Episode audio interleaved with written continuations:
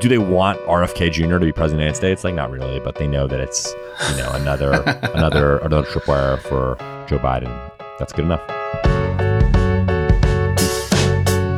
Welcome to the Powers That Be Daily, Puck's podcast focused on the intersection of Wall Street, Washington, Silicon Valley, and Hollywood, and the players who run it all. I'm Peter Hamby. It's Thursday, August 3rd. Today, I'm joined by Teddy Schleifer to talk about the latest twists and turns in the criminal case against disgraced crypto kingpin Sam Bankman Fried, and why SBF might be moved from house arrest to jail in advance of his October trial. Teddy also digs into where big Democratic and Republican donors are sending their money lately and what it all means for 2024. We'll talk about all that and much, much more on today's episode of The Powers That Be.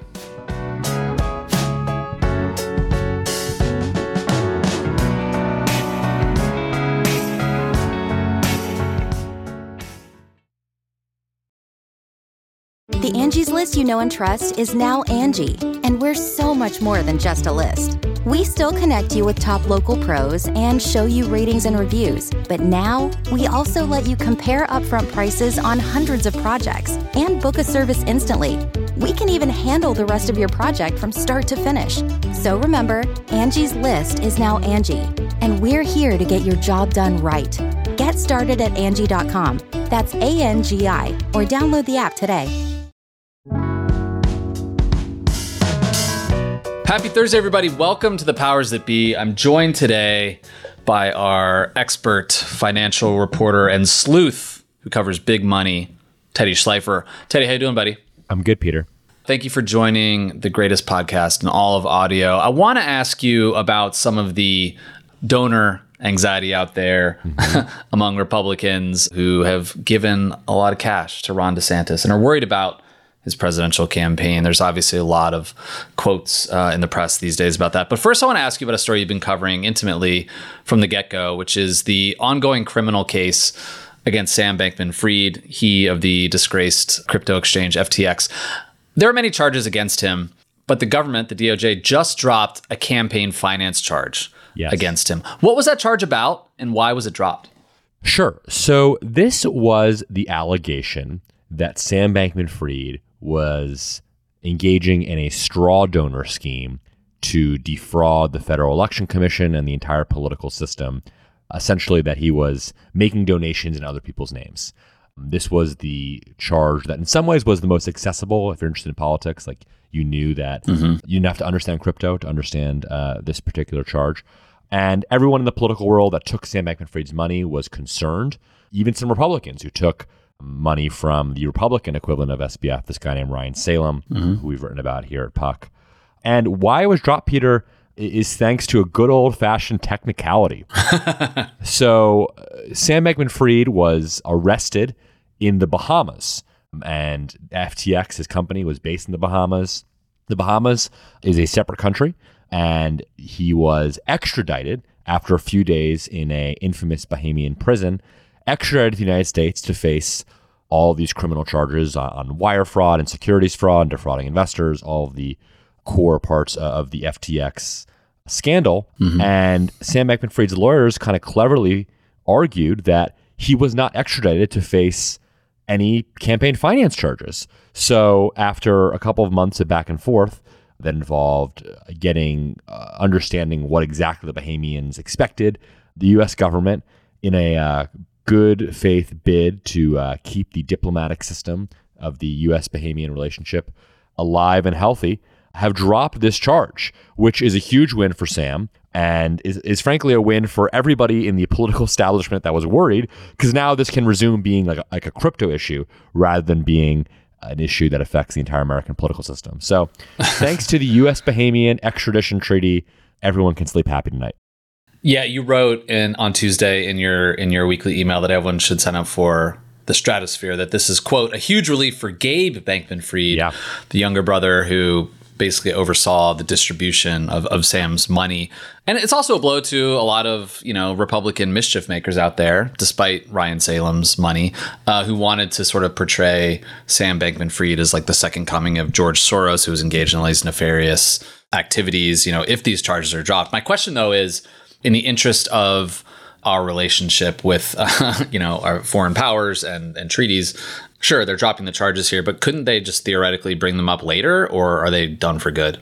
They're done for good. You know, there's now going to be a second trial of Sam Bankman-Fried, uh, theoretically early next year, and the political charges could somehow make some comeback mm-hmm. at some later point. But the, the sense now is, is, they're done for good. So anybody who was affiliated with Sam Bankman-Fried's political operation is feeling is feeling much better now than they were a week ago. And that's kind of it. So now we're just back to a simpler trial uh, that begins in October, which is just two months away, focused on the fraud charges. The sole kind of update, though, on, on that is there's a good chance that Sam Bankman Fried is going to be in prison for the next two months. For people who have not followed every twist and turn here, Sam has been in you know a ranch house off the Stanford campus under house arrest since he was arrested in uh, in December of 2022. You've been inside that house. I've been inside to interview him, and it's it's a home. It's not a prison. He has very uh, strict guidelines on his internet access, and you know he obviously can't leave the house except for this little yard just out back. But what's also happened in the last couple of weeks, Peter, is that Sam Bankman-Fried admitted to leaking a document to the New York Times belonging to his former girlfriend, this woman Caroline Ellison, who's kind of a, a core part of the Sam Bankman-Fried saga. Mm-hmm. He leaked her diary or I don't know, maybe diaries are not the right word. He's leaked her private writings to the New York Times. Eventually admitted it, which you know usually is not a part of the leak, but um, happened in this mm-hmm. situation. And now prosecutors are alleging that SBF was engaged in witness intimidation, and they're trying to get him into jail for the next two months and basically revoke his bail. So glass half empty, glass half full. I mean, on the one hand, one of the charges is no longer operative. On the other hand, October is 60 days away, 60 nights that could have been spent in your $3 million or $4 million Stanford adjacent home could be spent in a federal prison. So you win some, you lose some. Yeah, it was interesting reading the New York Times piece about Caroline Ellison's quote unquote diary. I think you described it appropriately. Like it's hard to figure out. She was uh, she was clearly a very online person, but right. when you read her private thoughts that are in these leaks, it's like did she leave them in a comment in a Google Doc? Like, did they have did they share their thoughts remotely via Google Doc? It was just sort of interesting. But yeah, the DOJ is basically accusing him of trying to both tamper with witnesses and sort of pollute the waters and influence a potential jury by going after one of the people who is who is a star witness for the case and basically saying that you know she might have done some bad stuff for FTX as well. Sure. I mean, again, usually, I think we need to take a step back here and just recognize how unusual this is. Like, usually, uh, when you are accused of like a massive criminal conspiracy, you are not like engaged in day to day combat on like press stories, right? I mean, you have public yeah. relations people and lawyers telling you not to do that, or there, or like there is like a defense that is made in the court of public opinion, but it's done by professionals. It's not done by the defendants themselves. And, you know, this is what happens when you sort of take things in your own hands. I mean, uh, kudos to the New York Times for playing the game, but um, there are consequences when you get caught, and, and this is one of them. Yeah. When it comes to talking to the media, SBF can't stop, won't stop. That's for sure. Teddy, I want to take a quick break. When we come back, I want to ask you about some murmurs you're hearing from donors, both Democratic and Republican.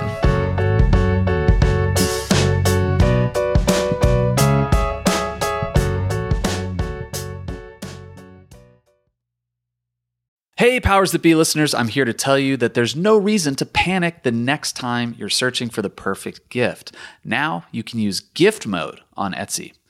Gift mode on Etsy takes the stress out of gifting so you can find the perfect item for anyone and any occasion. It's easy. Just tap or click gift mode on your Etsy app or Etsy.com. Then answer a few short questions about who you're shopping for and what they like. And gift mode instantly gives you a curated list of gift ideas based on hundreds of personas. I use Etsy all the time and have for years. I bought my brother some artwork, I bought my wife some jewelry, I even bought a rug for our living room on Etsy. I love it.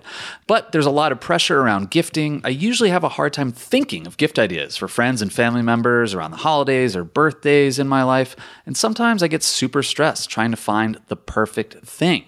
But now with gift mode on Etsy, I can search hundreds of gifting personas and find so many incredible items. And I actually just found the perfect gift for a buddy who's just as into Cincinnati sports as I am a hot cup of Joe, Joe Burrow mug. That's right, I found that on Etsy. It's amazing. Now it's simple to find gifts made by independent sellers for all the people in your life. So whether you need a housewarming gift for the new homeowner or a birthday present for the pickleballer, Gift Mode has you covered. Need to find the perfect gift? Don't panic. Try Gift Mode on Etsy now.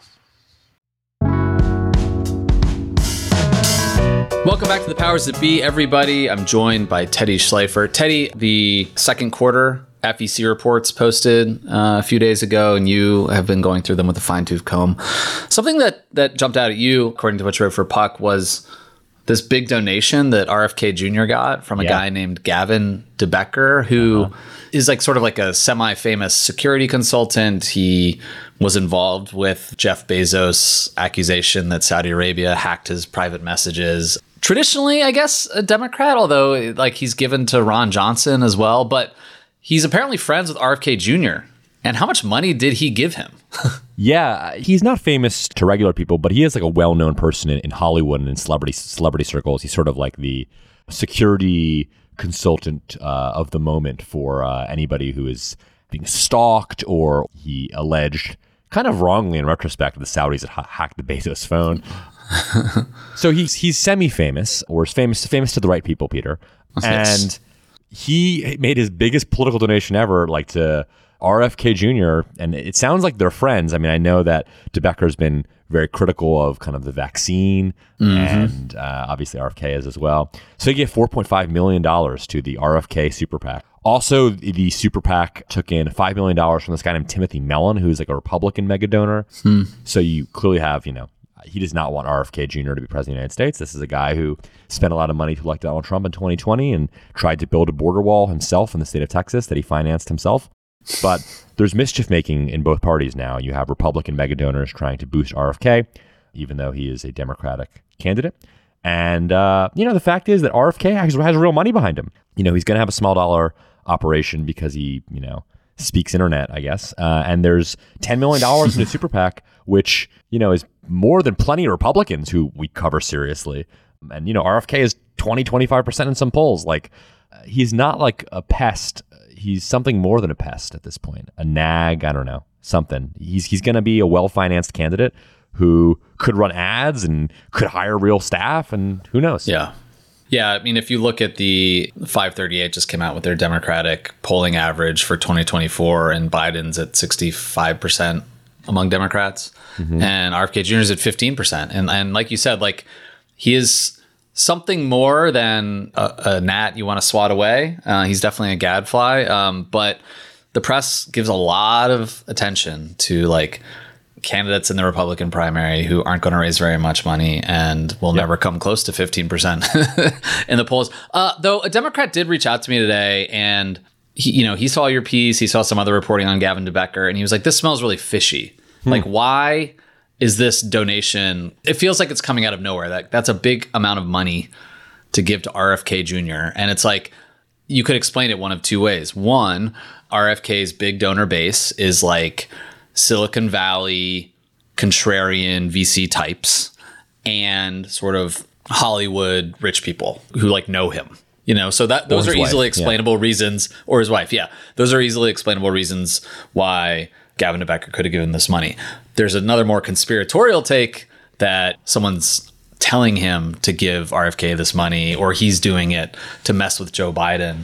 Like, do you give any credence to that idea? Yeah, sure. I mean, look, there's a certainly a group of people that are donating to RFK intentionally to screw with Biden. I mean, I don't por qué no los dos. I mean, th- there's a, a sense that that I get from at least from the Silicon Valley set that I cover that like Yeah. do they do they want RFK Jr. to be president of the United States? Like not really, but they know that it's another tripwire for Joe Biden.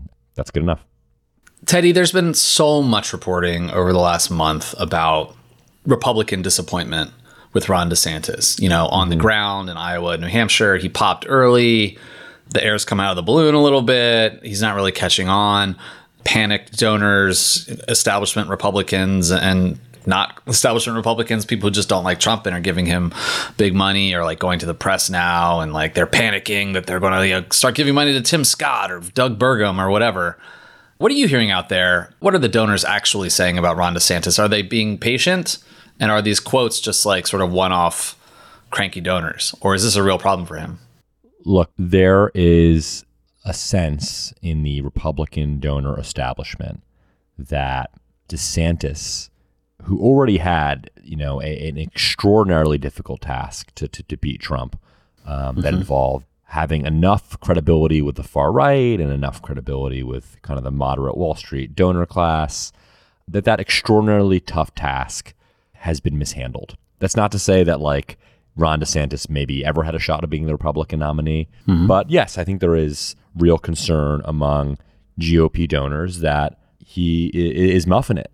And the the problem is though is I mean I'm not saying anything that revelatory here. This is just obvious if you can like, hmm. Yeah, do math. Is I don't know what else is left. I feel like you know we're, we if just to think through the next like month or two, like I don't even know how the debate's going to go or what news cycles we're all going to go through specifically, but I think I have a general sense of how the next couple months are going to go. Right? It's going to be the Tim Scott hoopla that donors are excited about him, and then there's going to be the Nikki Haley hoopla, and then like DeSantis is going to have his comeback narrative, and you know all along this like all along the fall there will be these like three to ten point gyrations in the Republican field, and you know. Politico stories about donors are really excited about Asa Hutchinson, right? uh, and like it just feels like we're kind of wasting our time because like the the polls are what they are, and like the sense it, that I, I I still am very skeptical that any kind of donor fantasy around any of these candidates can dethrone the guy who has 90 or 80% approval rating with Republican voters and is the 65, you know, 60, 65% in horse race polls. And I mean, I, I feel like the only Republican person who's not Donald Trump who can win is somebody who's maybe not in the race at all, someone like Youngkin in, in like the end of the year. And, you know, I, I think we're just kind of wasting our time by chasing the shiny pony with donors right now. But I don't know if like the people that I talk to are almost un- understanding that. I think there's a sense of like, we're also in it and oh well maybe let's try this different tact or let's try you know attacking trump in this way or that way but i just feel like a sense of pessimism and inevitability in mm-hmm. among the contributor class right now how about you Yeah, I mean, I, I hear the exact same thing from the sort of strategist types and the early state people. But again, like mm-hmm. you can be in it like we are. Just step back. You know, I mentioned that polling average about the Democrats. I mean, Yeah. Donald Trump is beating Ron DeSantis right now by 40 points. And then if you go under that, all the sort of people that the Washington press is talking about, like Vivek Ramaswamy and Tim Scott, I mean, they're they're not zeros, but they're close. You know, the and, and like they're three percent, five percent, whatever. Mike Pence is at four percent. Coming back from a 40 point deficit five months before the Iowa caucuses, something insane has to happen. Not that it can't with Donald Trump. Obviously, you know, he's looking at 78 criminal charges right now, I think, by my count, and more probably to come in Georgia. Those trials will happen during the presidential race next year if um, if they go to trial. And it's like, yeah, I still think, and, and please see my uh, puck piece about Tim Scott and the donor fantasy there from a few weeks ago. But like maybe a, a, a white knight, Glenn Youngkin, could come in uh, later. But that's if all these other people drop out and Trump somehow finds himself at like 40%. Um, and Glenn Youngkin uh, doesn't seem more willing to throw a punch at Donald Trump than Ron DeSantis. So yeah, I mean, right now Ron DeSantis is still the closest challenger to Donald Trump, but 40 points in a few Yeah. months when 30 to 40 percent of the Republican base is in love with Donald Trump, it's very difficult. And um, you know, if the donors did want to do something, it's getting to the point where they should have done it months ago and called Mike Pence and called Nikki Haley and called Asa Hutchinson and said, "Stay the fuck out of the race. We need one guy." or the real thing the donors could have tried to accomplish ar- arguably was was years ago and in like trying to get McConnell to convict him during impeachment. I mean, like that might have been the actual kind of path for getting this guy out of the race. Yeah. Yeah. I was going to ask you, Peter, if I can put you on the spot here. Like, what if you were to say, as of August August third here, what are the odds that Donald Trump is a Republican nominee? What would you say? Oh man, 80 percent. Yeah. Yeah, I think that feels about right. Yeah, you know, I don't, se- I, I don't, I don't like predict 70, 80. Yeah, Yeah. I don't like uh, being predicting much anymore. But like, people need to go talk to Republican voters before uh, they talk to donors. That's my take. Uh, and Republican donors are in love with Donald Trump. Teddy, thank you so much for your insight as always. You bet. Thanks so much for listening to another episode of The Powers That Be. As a reminder, The Powers That Be is the official podcast of Puck. We'd like to thank Ben Landy, Liz Goff, and Alex Bigler for their editorial and production guidance. If you like what you hear, please share with a friend. It really helps us keep delivering the inside scoop that only Puck can offer. Follow us on Twitter at Puck News. I'm Ben Landy. See you tomorrow. This has been a presentation of Audacy. Please listen, rate, review, and follow all episodes wherever you get your podcasts. The Powers That Be Daily is executive produced by John Kelly, co founder of Puck, Bob Tabador, and Ben Landy, executive editor at Puck.